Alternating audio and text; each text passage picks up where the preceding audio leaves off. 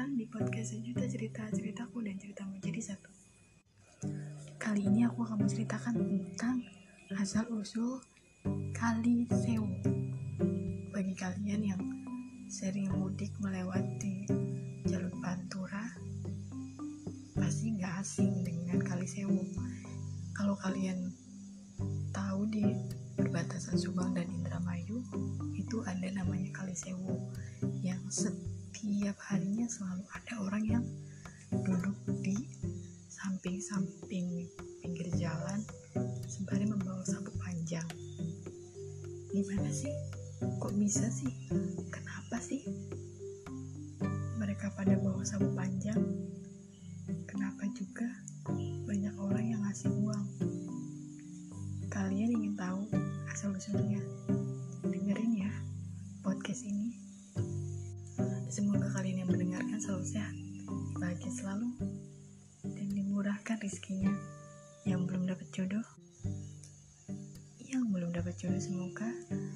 segera diketemukan dengan jodohnya. Yang udah pacaran, tolonglah segera dilamar pacarmu. Nanti digait orang lagi marah-marah. Oke, lanjut ke ceritanya sebelum lanjut.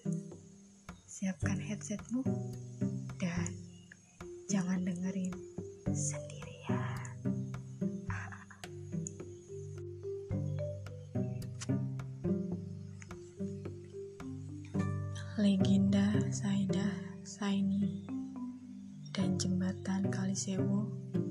Yang penuh aura misteri. Misteri Saidah Saini Jembatan Sewo, Sukra Indramayu, Subang, Jembatan Kalisewo, Subang, Indramayu yang angker dan misterius. Jika kita melintasi jalur pantai utara dari Jakarta menuju Cirebon, tentunya kita sudah tidak asing lagi dengan sebuah jembatan di bawahnya mengalir sebuah sungai yang tak terlalu besar, namun cukup terkenal. Itulah jembatan Sungai Sewu atau Kali Sewu yang sangat legendaris dan begitu dikenal oleh sebagian besar masyarakat Jawa Barat di pesisir utara.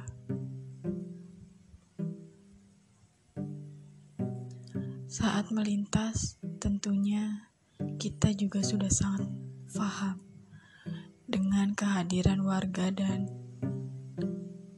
anak-anak yang duduk atau berdiri berjejer di sepanjang jalan di sekitar jembatan. Sembari membawa ranting kering, mereka berharap agar para pengendara yang melintasi jembatan ini melakukan ritual tabur uang koin yang kemudian mereka ambil dengan bantuan ranting kering yang sudah disiapkan. Apa sebenarnya yang mereka lakukan dan mengapa? Masih ada saja para pengendara yang melintas, kemudian melakukan ritual tabur uang atau buang uang. Tentunya hal tersebut tak lepas dari keyakinan masyarakat dan sebagian para pengendara yang masih meyakini bahwa ritual tabur koin akan memberi keselamatan pada mereka.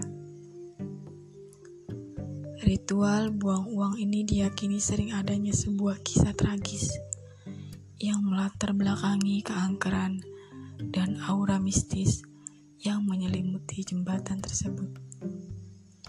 Dahulu kala di sebuah desa yang diyakini berada di Indramayu, hiduplah sebuah keluarga dari seorang pria bernama Sarkawi beserta istri dan kedua anaknya, Saidah dan Saini. Suatu ketika, Sarkawi berniat pergi untuk menunaikan ibadah haji. Saat di perjalanan, Sarkawi malah tergoda oleh penari ronggeng yang bernama Maimunah. Sarkawi dan Maimunah akhirnya menikah Sejak pergi meninggalkan rumah, sudah tujuh bulan lamanya, Sarkawi tidak pernah kembali, hingga membuat istrinya sakit dan meninggal dunia. Selang beberapa hari sejak istri pertamanya meninggal, Sarkawi mendadak ingin pulang dan membawa serta Maimunah, istri mudanya. Meski terkejut saat mengetahui istrinya meninggal, namun Sarkawi kemudian tetap memperkenalkan Maimunah, istri mudanya, pada kedua anaknya, Saidah dan Saini. Beberapa hari di rumah, Sarkawi pergi untuk mencari nafkah. Sementara Maimunah juga pergi ke pasar. Sebelum pergi, Maimunah berpesan agar beras dan uang jangan dipakai. Namun, karena saya ini lapar, akhirnya beras dimasak oleh Saidah kakaknya. Mendapati beras dan uang sudah tiada, sekembali dari pasar, Maimunah pun gusar. Saidah dan Saini kemudian dimarahi dengan kasar. Tak terima dimarahi, Saedah dan Saini memutuskan untuk pergi. Namun, Maimunah berpura-pura sadar dan meminta maaf kepada Saedah dan Saini. Bermaksud ingin membuang Saedah dan Saini, Maimunah kemudian mengajak jalan keduanya ke kota. Saat malam tiba, Maimunah lalu meninggalkan Saidah dan Saini di tengah hutan. Secara misterius, Saidah kemudian datang. Didatangi seorang kakek yang memberinya petunjuk bahwa Saini akan dijadikan penari ronggeng terkenal dan Saidah jadi tulang dan Saidah jadi tukang kendangnya. Namun sebelumnya, Saini harus mengadakan ritual perjanjian buaya putih setelah saya ini menjadi penari ronggeng dan Saidah jadi tukang kendang, hidup mereka pun sangat berkecukupan sampai batas waktu yang ditentukan. Seiring berjalannya waktu, kakek misterius kemudian datang untuk menagih janji. Saya ini lalu berubah menjadi buaya putih dan terjun ke Kali Sewo. Melihat saya ini berubah wujud, Saidah langsung mengabari orang tuanya di rumah. Tanpa menunggu waktu, Sarkawi dan istrinya langsung menuju ke Kali Sewu. Sarkawi kemudian terjun ke sungai dan berubah wujud menjadi balai kembang atau balai, sejenis ranjang terbuat dari kayu yang mengambang di Kali Sewu. Maimunah yang juga ikut terjun lantas berubah menjadi pring ori atau bambu. Tinggallah Saidah sendirian, yang karena merasa lemah dan putus asa, ini lantas tertidur dan berubah wujud menjadi bunga cempaka putih. Secara umum, riwayat Saidah dan Saini versi tersebut adalah yang paling dikenal oleh masyarakat di pesisir utara Jawa Barat dari Cirebon sampai Karawang. Karena kisah ini kemudian ada ritual buang uang atau disebut juga tambang dalam istilah setempat. Meski demikian, ada juga yang menyebut bahwa ritual tebar koin atau buang uang ini adalah untuk memberi saweran pada Saida dan Saini di masa lalu. Diyakini Saida dan Saini ini selalu memen mementaskan seni ronggeng dengan Saida sebagai penabuh kendang, mereka selalu menampilkan kesenian tradisional ini di pinggir jalan di sekitar jembatan Kalisewu. Ritual buang koin ini semakin diyakini oleh masyarakat sekitar ada sebuah bus mengalami kecelakaan di jembatan Kalisewu. Bus yang membawa rombongan transmigrasi pertama asal Boyolali, Jawa Tengah ini kemudian terbakar dan menewaskan 67 orang penumpang pada 11 Maret 1974 hanya tinggal yang selamat dan semuanya adalah anak-anak. Jadi, aku waktu itu waktu masa kecil pernah mendengar cerita ini bahwa ada bus yang jatuh ke dalam sungai itu karena jembatannya ambruk atau apa lupa. Dan yang selamat hanya anak-anak. Jadi orang-orang dewasanya itu semua meninggal. Siluman buaya putih atau kisah Saida Saini Ritual buang uang juga dikait-kaitkan dengan sosok kuntilanak yang menunggu jembatan ini. Konon, semua makhluk halus yang ada tidak akan mengganggu jika para pelintas melempar uang. Masyarakat juga sangat meyakini bahwa yang meminta atau menyapu uang di sekitar jembatan ini.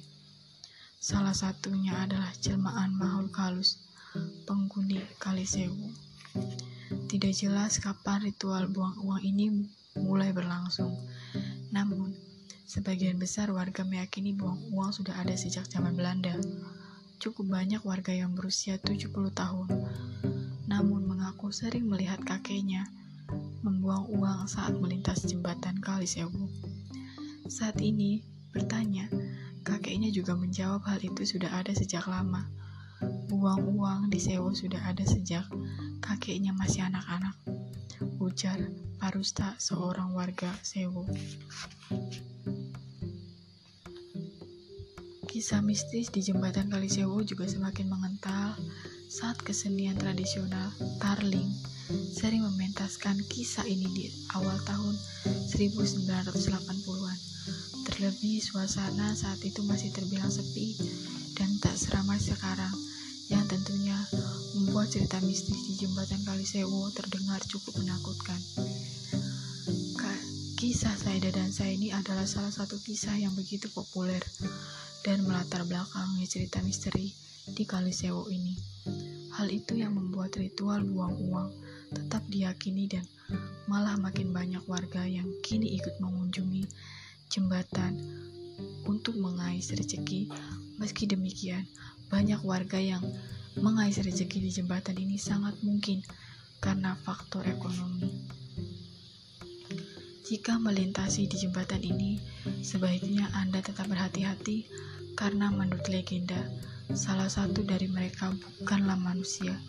Salah satu dari mereka bisa saja berasal dari golongan jin dan syaitan yang kitab suci disebutkan bahwa jin dan setan memiliki kekuatan yang bisa menyerupai manusia, salah satu dari mereka bisa saja mengganggu atau bahkan mengikuti Anda.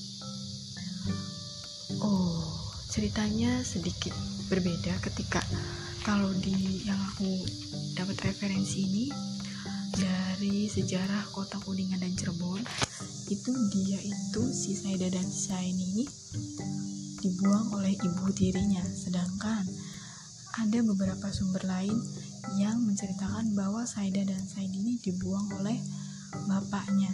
Karena ketika Saida dan Saidi sudah menjadi penari rong yang terkenal bapaknya datang ke rumah barunya Saida dan Saidi ini tapi ditolaknya oleh si Saida dan mengatakan teganya seorang bapak seperti binatang binatang saja menyayangi anaknya dan sedangkan kamu membuang anakmu di tengah-tengah hutan. Ya, wallahu alam. Kalian mau percaya atau tidak, tapi untuk saya sendiri yang warga uh, yang sering melintasi daerah situ, aku sedikit meyakini bahwa ya mungkin mereka ada jadi untuk tradisi is okay. Jadi ketika aku selalu pulang dari jalan-jalan tak pulang dari Jakarta menuju Indramayu aku selalu menabur uang koin. Karena dari dulu ketika aku pergi ke Jakarta bersama Mimi Mimi selalu membawa uang koin dan mengatakan ini untuk pengamen dan untuk dikali sewu. Oke semuanya terima kasih telah mendengarkan. Semoga uh, kalian yang penasaran sudah tidak penasaran lagi. Dan yang masih kurang jelas, kalian bisa searching di Google asal usul Kali Sewu. Oke, bye bye.